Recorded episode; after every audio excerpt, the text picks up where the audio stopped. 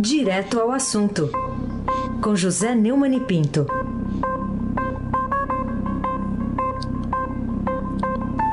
Oi, Neumani, bom dia. Bom dia, Raíssen Abac, Carolina Ercolim. Bom dia. Bárbara Guerra, Afrânio Vanderlei, Moacir Biasi, Clã Bonfim, Manuel, Alice e Isadora. Bom dia, melhor ouvinte, que é o ouvinte da Rádio Eldorado, 27,3 FM. Heisen Abac, como todo mundo sabe, o craque.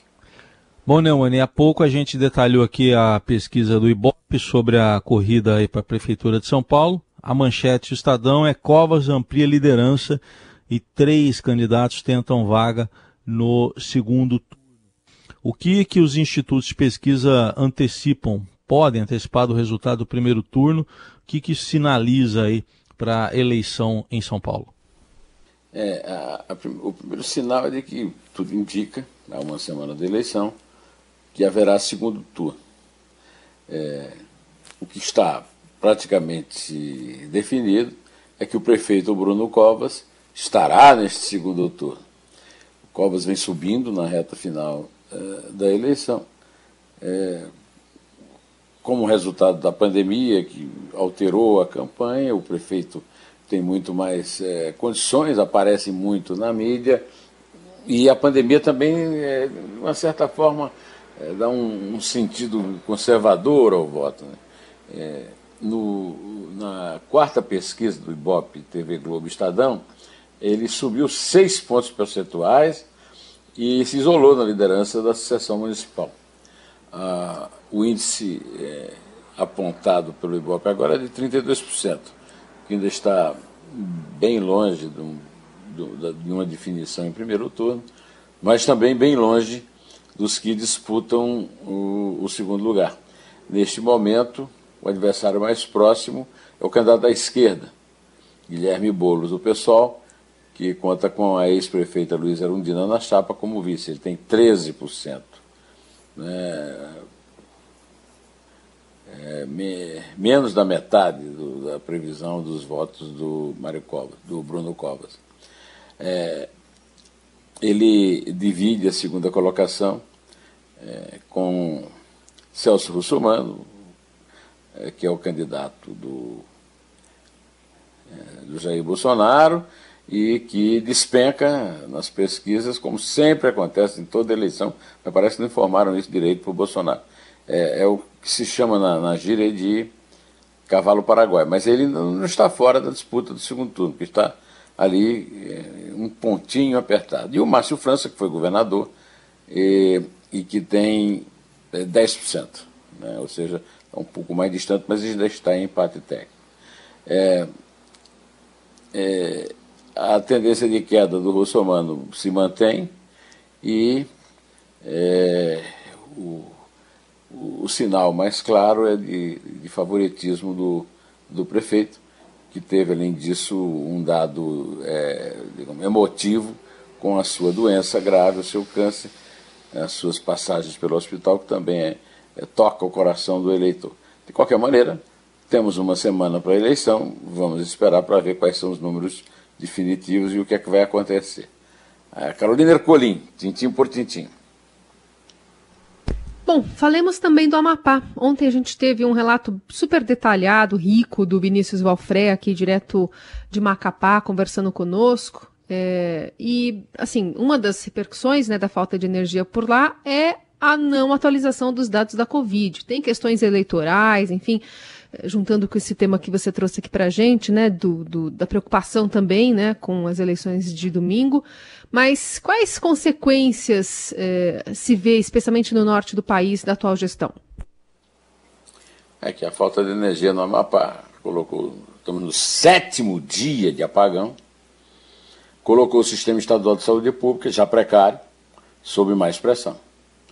É, com a queda no sistema elétrico, há uma semana, em 13 dos 16 municípios do estado, a comunicação da rede do setor foi cortada e prejudicou o controle de registro de novos pacientes com suspeitas de Covid-19. Mas o Estadão publicou que não é só no Amapá, não é só onde há apagão. Está havendo também um apagão nos dados do, da Covid, que é apavorante em vários estados. Né? que mostra muito bem a, a deficiência gravíssima né, do combate ao contágio da Covid-19 no Brasil. Né? O Brasil é um país que tem um presidente negacionista, um ministro da Saúde intendente, incapaz de resolver qualquer coisa, e muitos estados numa situação precária. Né? É, segundo informou ao Estadão o secretário estadual de saúde do Amapá, Juan Mendes Silva, a comunicação está fragilizada e eles vão tentar recomeçar a questão do boletim. E a palavra do, do ministro de Minas e Energia é exatamente a que se esperava, de um almirante, que já não é assim uma grande, né, um grande elogio ao, ao ao currículo dele, que diz: ninguém está livre do apagão. E ninguém no Brasil está livre da péssima gestão federal, em todos os sentidos, e principalmente agora está é, se descobrindo o tipo de ministro de Minas e Energia que foi nomeado. E é certo que, diante de reações como essa, como a coluna do Estadão, a coluna do Estadão publicou ontem, o Centrão está de olho no emprego dele. Agora, é, é possível, embora difícil, substituir gestores incompetentes e insensíveis. E nós vamos perguntar onde é que isso vai parar. Uma pergunta angustiante, sem resposta, para a qual Brasília não tem dado a mínima intenção. Né? O, a, as declarações do Bolsonaro a respeito do Amapá são simplesmente de fazer chorar. Né? Do tipo, olha, daqui a uma semana vai recuperar tudo. É, dizer, pelo amor de Deus, né? Em que mão nós estamos? Vai sem abaque ou craque? Bom, Neumann, vamos falar da, de uma vacina em teste que apresenta 90% de proteção contra a Covid. É uma chamada aqui também da primeira página do Estadão. Queria que você falasse um pouco dessa possibilidade aí e que consequências positivas pode trazer, mas teve também a suspensão dos testes lá com a Coronavac temporariamente, né? É, o tal do Barra lá, que é o presidente da Visa, eu sempre falei aqui, puxa-saco do Bolsonaro. E essa decisão é uma decisão que não tem nada de técnica. Ela deve ir para a justiça e, essa, e vai ser resolvida na justiça. Né? É, se possível, que a justiça derrube também esse idiota que dirige lá a Anvisa é, por ser o bajulador do, do Bolsonaro. Até porque se sabe que a, a morte que foi citada como motivo é, é de uma pessoa que tomou placebo e, e quem disse é, uma fake news divulgada em rede social que tinha sido uma pessoa que tinha tomado a vacina foi o médico do Bolsonaro, o que não é uma grande recomendação científica em lugar nenhum. Enquanto isso, a vacina desenvolvida pela farmacêutica Pfizer e a empresa de biotecnologia BioNTech, que é alemã, a Pfizer é americana, a BioNTech é alemã, é, apresentou uma eficácia de mais de 90% em proteger pessoas contra o coronavírus, novo coronavírus na comparação com o placebo, de acordo com a análise preliminar feita por um comitê de monitoramento independente do ensino é, é, clínico. É, é, desculpe, do ensaio clínico. É, esperamos que isso aí traga, nos traga esperança sem nenhum trocadilho. Carolina Ercolim, tintim por tintim. Bom, falar também sobre e se Juraci e Jair estivessem certos, né? Título do seu artigo publicado ontem, também no portal do Estadão. Quem são essas pessoas? Conta pra gente. E por que são protagonistas também do seu texto? Juraci Magalhães, político cearense que fez sucesso na Bahia, onde ele estava na Revolução de 30, foi um revolucionário de 30, foi chanceler, é, é, foi embaixador do Brasil, e, e disse que o que é bom para os Estados Unidos é bom para o Brasil. E Jair Bolsonaro pratica o esporte da bajulação é, do Trump. É, ou seja, é, se eles estiverem certos, é provável que os exemplos dos Estados Unidos sejam adotados no Brasil. Né? É, o artigo é, se trata é, basicamente da eleição americana, é, a linha fina que seis redes de emissoras de TV comercial dos Estados Unidos é uma pergunta. Fizeram bem ao interromper a fala de Trump na Casa Branca, acusando a eleição perdida de ter sido roubado, sem se referir a fato nenhum? E eu termino o artigo, e peço permissão para ler aqui antes de me despedir, dizendo que é justo esclarecer que, por mais confusos os resultados pareçam permitir, e apesar de o sistema eleitoral americano não dispor de justiça eleitoral nacional, mas estadual, é constrangedor ver o presidente no exercício de suas funções questionar a lisura de apurações eleitorais quatro anos após ter vencido numa. É um mau exemplo vindo de um país que tem a pretensão de servir de modelo democrático para o mundo.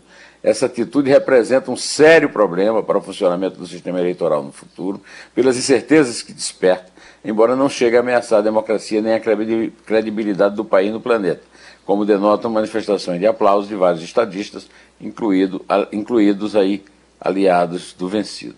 A interrupção da fala de Trump é um momento histórico na ação dos modernos meios de comunicação. Se Juraci Magalhães, autor da sentença, o que é bom para os Estados Unidos é bom para o Brasil, e Jair Bolsonaro, que adota aquele país como guia universal dos bons costumes cívicos, estiverem certos, seria talvez provável imitá-los por aqui. Ou não. Bom, deixamos a dúvida no ar e desejamos muita força nesta terça a todos vocês no estúdio, em casa, quem está apresentando o jornal, os técnicos e os nossos queridos. O melhor ouvinte, o ouvinte da Rádio Eldorado 107.3. Pode contar, Carolina. Muita força para o Rogério Ceni também, né? É, espero, né? Espero. Você é, não né? é muito fã do Rogério Ceni, nem eu, né? Mas, ah, mas ele é um bom, técnico. técnico. É, bom tem sido bom. Melhor do que esse Domenech, pelo amor de Deus. Né? Vamos lá. É três. É dois. É um. Em pé.